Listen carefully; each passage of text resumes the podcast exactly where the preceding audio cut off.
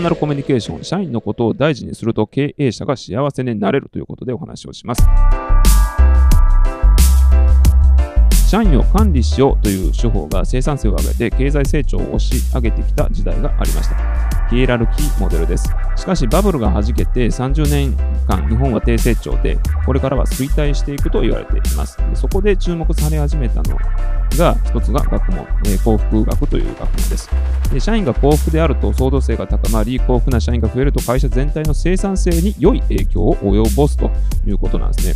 で心理学者のリボミルスキーさんによると人に親切をすることで幸福感が高まると言います家族の誕生日に何をしてあげようと考えていたり実際にプレゼントを買う時間が幸せだったり感じたことはないでしょうかえ社員に裁判とリーダーシップスタイルで接するリーダータイプ、社長タイ社長のタイプが、えー、実は最も効果的な部下の育成スタイル、社員の育成スタイルなのかもしれません。参考になさってください。本日は以上です。